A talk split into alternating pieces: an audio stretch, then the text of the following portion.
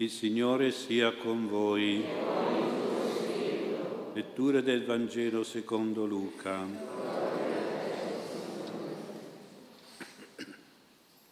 Avvenne che in quei giorni Gesù se ne andò sulla montagna a pregare e passò la notte in orazione.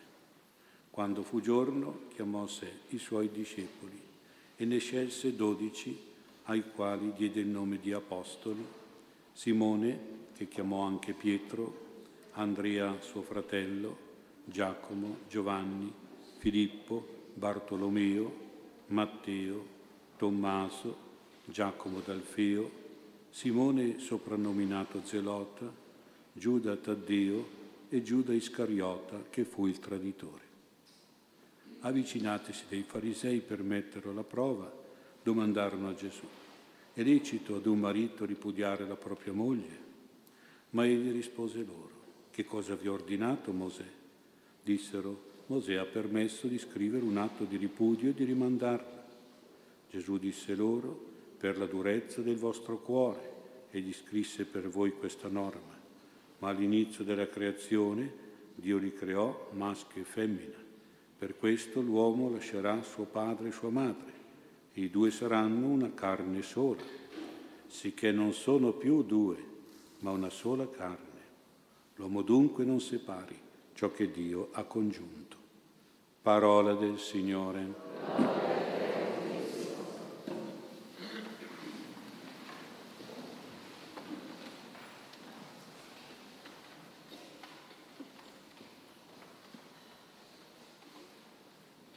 Sia lodato Gesù Cristo.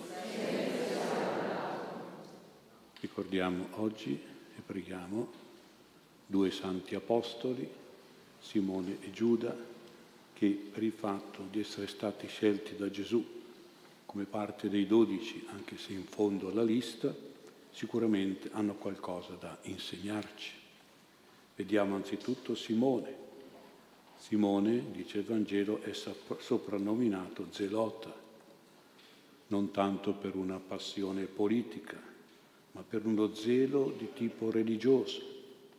Lo zelo vuol dire fervore, vuol dire devozione, sollecitudine, dedizione nella religiosità, nelle cose sacre e sante, nella preghiera.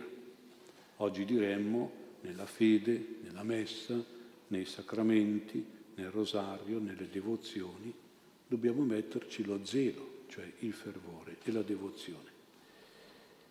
È quello zelo spirituale che manca oggi a tante persone che sono molto fredde e distaccate, ma chi è devoto degli angeli, penso come voi, non può non essere zelante come Simone Apostolo, perché lo zelo per Dio, lo zelo per le cose religiose è proprio una caratteristica degli angeli, che sono zelanti servitori di Dio, zelanti adoratori di Dio, zelanti liturgici della gloria di Dio in cielo.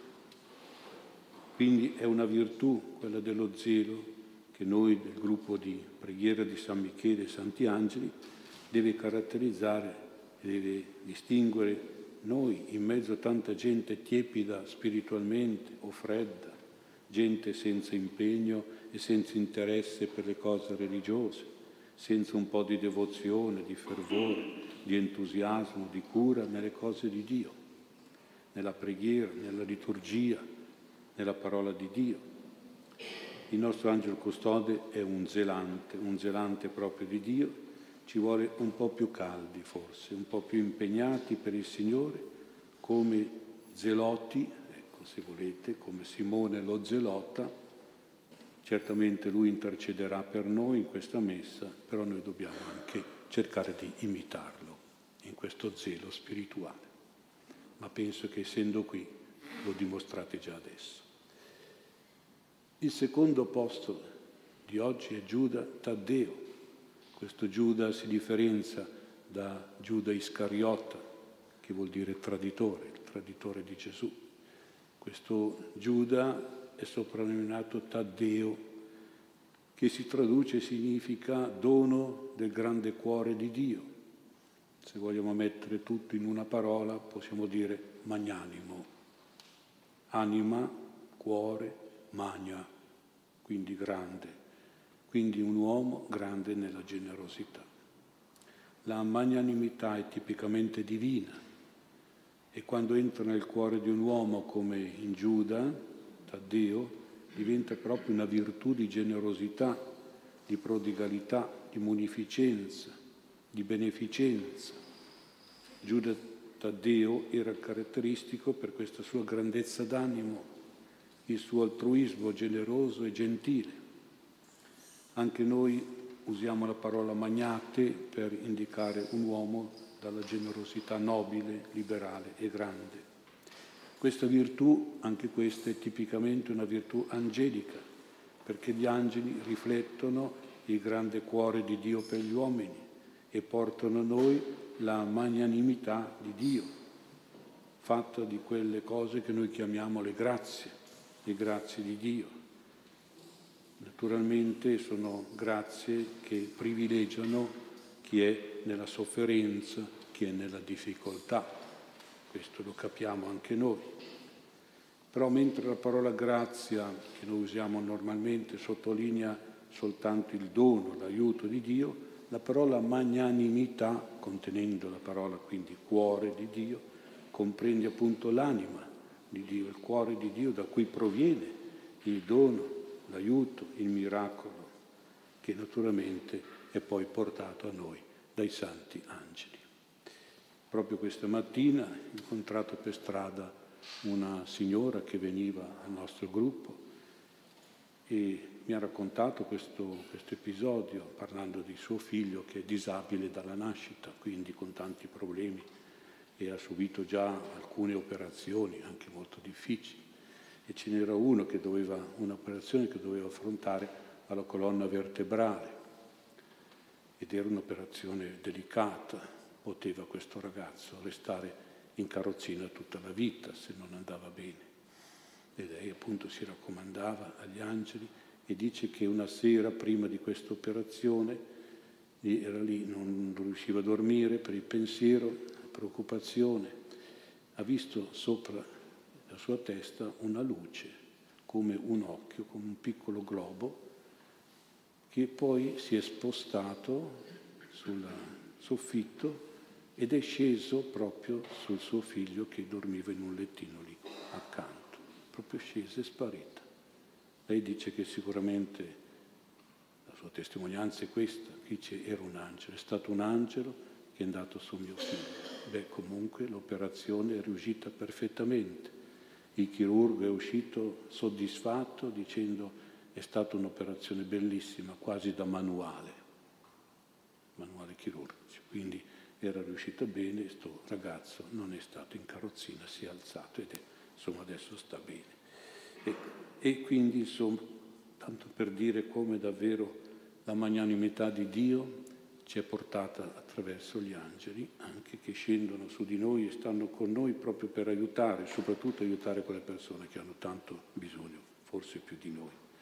Di conseguenza, se vogliamo essere come Giuda Taddeo, Taddeiani, dobbiamo avere il cuore di Dio, un cuore generoso e dobbiamo quindi chiedere questa grazia anche a questo San Giuda e, ai nostri angeli custodi che tante volte ci portano proprio la grazia di Dio, la magnanimità di Dio, la benevolenza, la generosità di Dio. Poi nel Vangelo abbiamo sentito Gesù che parla con i farisei a riguardo del matrimonio. E forse è importante che noi ci soffermiamo un attimo anche su questa seconda parte. Attualmente ho sentito dire alla televisione che su mille matrimoni 500 diventano separazioni e divorzi. È una, una cosa gravissima, è una cosa seria. Insomma, dobbiamo preoccuparsi se su mille la metà finisce male, c'è qualche cosa che non funziona, è qualcosa che dovremmo appunto rivedere. E questo gruppo di farisei, per mettere un po' in difficoltà la prova Gesù, vuol portare il Signore a discutere su questa crisi del matrimonio che ai tempi del Signore si chiamava ripudio della moglie e quindi in pratica la separazione il divorzio. Gesù invece riporta il confronto, la discussione sulla creazione del matrimonio. Quando Dio l'ha creato, com'è il progetto puro, bello, originario di Dio? Non sono più due separati quindi, ma sono una carne sola, indivisibile se è una carne sola. Per Gesù circa il matrimonio non c'è da seguire le leggi umane come quella di Mosè o come le leggi dello Stato di oggi, ma c'è da seguire la legge divina. E com'è la legge divina? È una legge legata alla nostra natura umana creata come maschio e come femmina, o meglio, come dice la parola ebraica Ish e Isha, che potremmo tradurla bene nel senso uomo e uoma. Eh, forse non avete mai sentito questo, ma Ish e Isha eh, si traduce bene così, uomo e uoma. Quindi che hanno la stessa radice verbale, la stessa radice verbale vuol dire la stessa natura, diciamo, umana, differente tra Ish e Isha, uomo e uomo, ma complementare. E quindi due persone che sono distinte, uno e una, ma anche uguali, uno per una, una per uno. Uno per uno fa sempre uno, non fa più due, come in Dio in fondo, unità e trinità di Dio. E poi una legge legata ai due comandamenti, dei dieci comandamenti importanti, il sesto, che regola l'istinto della sessualità fisica, non commette adulterio, un peccato che compromette il proprio matrimonio, quindi la propria fedeltà coniugale, e il nono comandamento che riguarda l'istinto psicologico dell'innamoramento, non desiderare la donna d'altra, Desiderare vuol dire non ti innamorare della donna di un altro, una passione amorosa che compromette il matrimonio degli altri, la loro fedeltà coniugale. È una legge legata non ai sentimenti istintivi, quindi, perché questi istinti sono regolati da questi due comandamenti belli, chiari, precisi e forti, ma sono legati quindi a una volontà, una volontà illuminata il sentimento è bello certamente, ma è caratterizzato dall'essere sabbia, è fragile, è volubile, è soggettivo ed è anche compromesso da stress, a volte da aridità, da indurimento del cuore, da aridità, da combinazioni sbagliate. La volontà invece è una roccia, la volontà è roccia, non è sabbia la volontà è forte, è sicura, è volontà di amore, è volere veramente amare l'altro e farsi amare dall'altro. Quindi non sta in piedi la storia di dire ma io non sento più niente per lui o per lei. Non è questione di un sentire emotivo, è questione di una volontà di voler bene. Io gli voglio bene, ma anche mi devo far voler bene. Se tu gli vuoi bene una persona, fatti però anche voler bene. E se ti comporti male, non ti fai voler bene e vuol dire che in fondo non vuoi bene. Volere bene è voce del verbo volere, non del verbo sentire.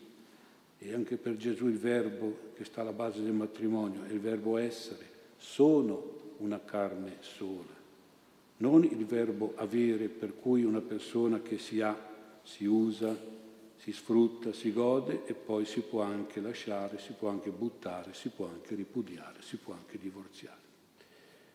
Non è il verbo avere, il verbo essere, sono, una carne sola, indivisibile, un essere amoroso, fatto di dono e di accoglienza reciproca, vicendevole, scambievole.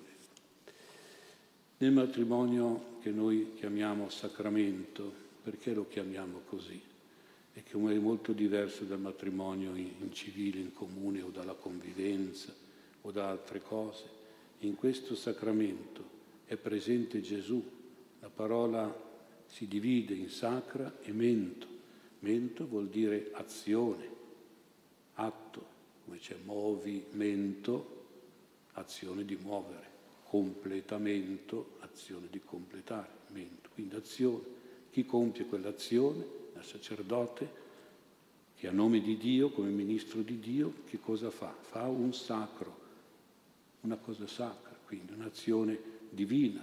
È Gesù quindi che attraverso il sacerdote fa questo sacramento, questa azione divina che unisce due in uno, non come marito e moglie, perché sono parole separate e divisibili, perché si usano così in comune, ma nella società, ma in Chiesa non sono più marito e moglie, sono sposo e sposa, vedete la stessa radice verbale anche qui, come ish, isha, uomo, uoma, per cui sono sposi, se uniti, indissolubilmente, donati l'un l'altro reciprocamente. Quindi l'uomo dunque non separi ciò che Dio col suo sacramento, con la sua azione sacra divina, ha unito in unità. E Gesù indica anche la causa movente della separazione e del divorzio. E per la durezza del vostro cuore Mosè scrisse per voi questa norma. Che cos'è la durezza del cuore nella Bibbia? Indica la superbia, perché nel cuore, a livello biblico, in senso biblico, c'è dentro la mente, il pensiero che è superbo. Noi sappiamo che Satana si è opposto a Dio per superbia, Lucifero, per il suo voler essere come Dio. È proprio San Michele che lo ha combattuto con la famosa frase chi è come Dio, che è lo suo stesso nome, Michael, chi è come Dio. San Michele è combattente della superbia e anche quella superbia, che quella durezza di cuore che porta poi alle separazioni, ai divorzi. Dentro la parola superbia poi ci sta di tutto.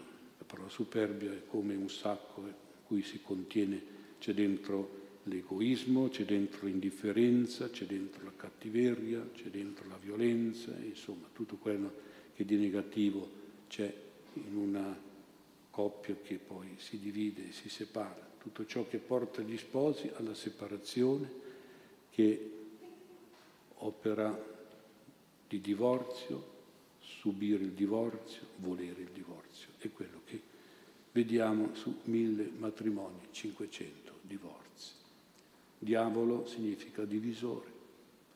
Per dividere i matrimoni il demonio usa soprattutto questa superbia, questa durezza del cuore. Allora è importante pregare San Michele, l'arcangelo che è veramente tutta umiltà e che è il combattente contro Satana superbo. San Michele deve metterci a guardia del nostro cuore, del nostro, dei nostri sposi, perché non faccia entrare la superbia del demonio, il demonio stesso, con le durezze, con le freddezze nel matrimonio e nella famiglia. Ma questo dipende, perché non entra il demonio, dipende molto dalla nostra preghiera. Se una coppia prega, bene o male, resta sempre unita e, in, e tutte le difficoltà le crisi vengono superate nella preghiera. Padre Pio era cosciente di questo pericolo della superbia per se stesso e della potente intercessione, della potente difesa di San Michele proprio nei confronti della superbia. Padre Gabriele nel 1945 era un padre cappuccino esorcista, ha voluto approfittare di un camion militare per andare a Monte Sant'Angelo, nella grotta di San Michele Arcangelo, e prima di partire va a dirlo a Padre Pio, e Padre Pio era tutto contento di questa cosa e naturalmente si raccomandava vivamente a questo padre Gabriele perché pregasse l'arcangelo lì nella grotta santa per lui, perché si sentiva in pericolo. Nel, nel cammino dalla cella al camion, padre Pio, accompagnato da padre Gabriele, per tre volte ha detto, ha ripetuto, si è raccomandato Padre Gabriele perché pregasse San Michele Arcangelo.